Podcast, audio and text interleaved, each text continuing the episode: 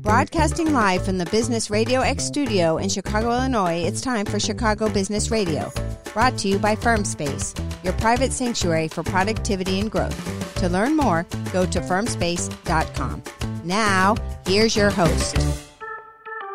Hey, everybody, and welcome to another episode of Chicago Business Radio. I'm your host, Max Cantor. And before we get started, as always, today's show is sponsored by FirmSpace. Thanks to FirmSpace, because without them, we couldn't be sharing these important stories. And we got a good one for you today. On today's show, we have a mental health therapist, a traveling speaker, an author, and an athlete. So please welcome to the show, Amy Wilhelmi. Welcome to the show, Amy. Thank you for having me on. I'm excited to talk to you, so uh, we can just jump right in. Why don't you tell me a little bit about yourself and what you do? Sure. So, my training is I'm a licensed mental health therapist. Technically, I'm a marriage and family therapist. And um, I own a therapy practice. So, you know, we see individuals, couples, families, and children. And then personally, I am in bodybuilding. I do the women's bikini division. So I'm an athlete. Um, and then I consider myself a mindset mentality coach. I just wrote my first book. It's called Making Mental Gains. And I specifically work with um, the athlete community, um, all sports. And then I also work with teams to really kind of focus on mindset and mentality. So, why are you so interested in uh, the topic of mental health and wellness for athletes? Yeah, I think that there is a um, a gap there specifically. I think if most athletes or very high performers go to a licensed mental health therapist, it's hard for them to find a provider that actually understands that um, the mental health struggles that a, a very high performer goes through. So, I, you know, again, being an athlete myself, being ingrained in this sport, I, I quickly saw that there are a lot of um, mental health issues in bodybuilding. And then I started digging into other athletes. And, you know, 35% of professional athletes um, have mental health struggles and they just don't know where to turn. So I was like, well, I can take my professional work and my life passion and kind of combine them and really help athletes stay on track um, so that they they feel well and then they can perform well this past year, really like this past couple of years, we've seen uh, a lot of athletes have their mental health struggles publicized. You know, people like uh, Naomi Osaka and Michael Phelps and Simone Biles. Um, so, can you kind of describe uh, what you feel like they were going through? Yeah. I think that again, they just don't put it as um as a priority, right? I mean, they put their training as a priority, their nutrition as a priority. They all hold very strict schedules. Most of them are traveling, you know.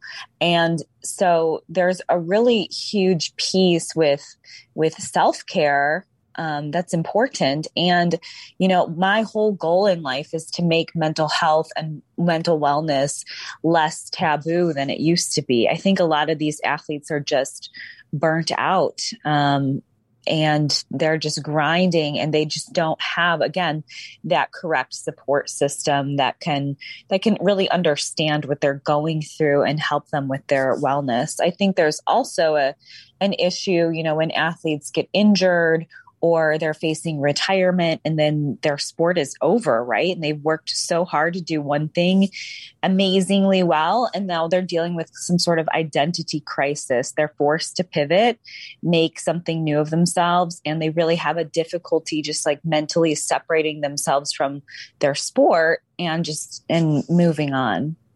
I, am I'm I'm glad you brought up injuries because that's what I was kind of thinking about when you were talking, and I can imagine the struggle for an athlete when, say, they tear their ACL. You know that has a X right. amount of time, and then you'll be back. You know what I mean? But when it comes right. to mental health, it's kind of undefined. It could be a month, it could be a year, mm. it could be five years. So how do you help athletes when they come to you, kind of set that expectation that hey, this might not be an overnight process? Yeah. I mean, I think that luckily the athlete mentality already understands the the work that you have to put in day day to day, that those small tiny steps that kind of add up to the large successes. They're used to doing that, right? They're used to running these drills where they're like this seems stupid but they're but they're doing it because they can see kind of that long game and so i think mental health um, for an athlete in their mentality is very similar. It's like we have to build in these self-care activities, these these mental wellness activities in order to see these kind of long-term results. So I think it's also just kind of talking them into like taking a break sometimes will lead you to those successors. Sometimes our bodies, especially, you know, we're human, they just can only handle so much stress and so much, um, like you said, injury, if we're talking injury, uh, that really taking a break for a while is really going to help them be more successful in their sport. So, what are some challenges that you see athletes go through from starting from an early age all the way through adulthood and beyond?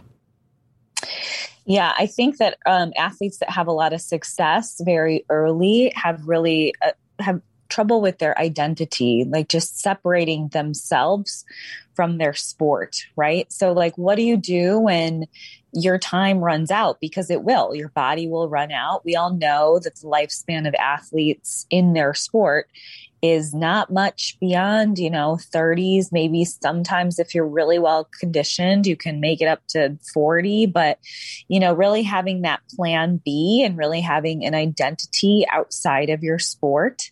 Um, although when you're when you're in your sport, obviously you should be mentally all in, but the plan B is so crucial so that you don't have that swing at the end where a lot of them are just struggling with like this thought of like, who am I? I kind of always compare it to almost like a divorce. Mm-hmm. Like you were married, you were, you did have this family and these neighbors and these friends. And then all of a sudden you're not that person anymore. It's kind of, it's kind of very a similar mind shift and really trying to figure out who they are, what their next steps are. But if you're planning ahead of time and kind of have all those things built in already, I feel like that transition period goes a lot easier earlier you mentioned that there's kind of like you know the stigma of mental health especially i feel in the united states when when if someone reveals that they're in therapy they could be labeled as quote like oh they need help. They're crazy you know all these stigmas that just aren't fair. So i imagine for an athlete some could see seeking out mental health help as weak. Um, how would you address that for any athlete who feels that it's weak to work on their mental health yeah, I would say that um, the way to normalize it again is kind of just building it into your plan and just um, being open about it. I think we do a better job on the coasts of our country. I feel like California's kind of got a hang of it. New York's got a hang of it. I went to graduate school in California, and people are kind of like, yeah, you know, like I went to the gym today and I got my smoothie and I talked to my therapist. My therapist talked to my other therapist. And like it's it's it's a normal part of what we do for wellness, right? So I think if we're thinking about mental health in that wellness realm, like I'm taking care of my body, I'm taking care of my mind, I'm going to go to my chiropractor, I'm going to go get my massage when I need to, I'm going to drink my water, I'm going to have my sleep. You know, I think that when we think of it in that in that context, it becomes less taboo. It's just one of those boxes that we're checking off our list. I met with an athlete yesterday actually who's young. She's 23 and she was I was like, "You know, what brings you in?" and she was like, "You know what? I feel like everybody should just be doing this. Everybody should be talking to someone. Everybody has issues. And that is the right mindset to have about all this. And I think our younger generations are actually doing a lot better at recognizing that that's a thing, right? And being more proactive rather than reactive. So, as an athlete yourself, uh, talk about the unique yeah. perspective that you can bring when an athlete comes to you versus, say, going to a therapist who may not have an athletic background. Right. So, you know, I really believe that that you would need to find a provider who who does have that experience because there's really no way to understand this drive unless you kind of practice what you preach, right? So I've had a lot of athletes come to me after being told by other therapists like hey, you should just stop doing that, right? Or in bodybuilding, you know, the nutrition is so specific that sometimes it could swing into kind of eating disorder type things. And um, most therapists just have no idea how to handle that instead of just like having a good mindset about the nutrition that you need to fuel your body to do your sport, right? Mm-hmm. Um, as far as like the the grind it takes to get up every day and do the same thing over and over and over and over because that's really the way that you're going to get a result. I think that it's just such a high level of functioning very specifically that it's um, it's really important again to just find a provider that uh, understands all of that and now, what kind of services can you provide to an athlete who has questions about maybe their goals or where their career's headed, things like that? Mm-hmm. Yeah, so I work with athletes that are currently in their sport, and that there's a huge gamut of sports that I work with, as far as gymnasts to football players to dancers to baseball. You know, I think that the mindset and the mentality are all the same. So they come to me for that, you know, motivation in their sport to keep doing it when the sport is hard, to keep doing it when um, they might have some performance anxiety, to keep doing it when they're not making the team or not not performing as well as they should be because they're having these mental blocks. So i work with athletes that are currently practicing whatever their sport is. And then i work again like i explained earlier with that transition period. And that's like a real um, real important niche in this population is like, okay, I'm injured or I'm benched or I'm not sure if I'm going to recover or I'm thinking about retiring.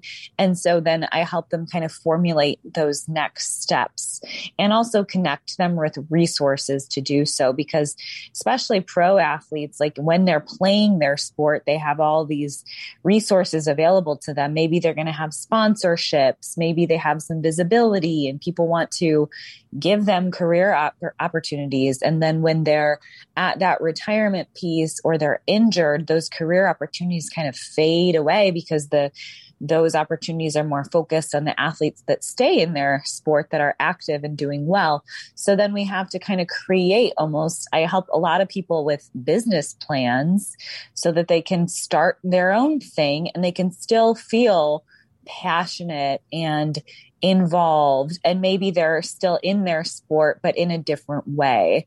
Um, for example in the bodybuilding community a lot of retired pros become coaches or they make clothing lines or they um, have supplement lines or whatever. And they're they're not actively on the stage anymore because they've their body has just come to a point where they're they've just decided that they're done. Um, and then we kind of help develop their next steps so, Amy, if someone wanted to learn more about what you do or check out your books or, or speaking engagements or uh, look to you for potential therapy in the future, what's the best way mm-hmm. they can mm-hmm. learn more about you? Yeah, my web my website is www.amywilhelmi w i l h e l m i dot com. Awesome. Well, Amy, thanks again for being on the show today. It was great to talk to you, and uh, you're doing really great work. Thank you so much for having me. And thank you for listening to another episode of Chicago Business Radio. I'm your host, Max Cantor, and we'll see you next time. This episode of Chicago Business Radio has been brought to you by FirmSpace, your private sanctuary for productivity and growth. To learn more, go to firmspace.com.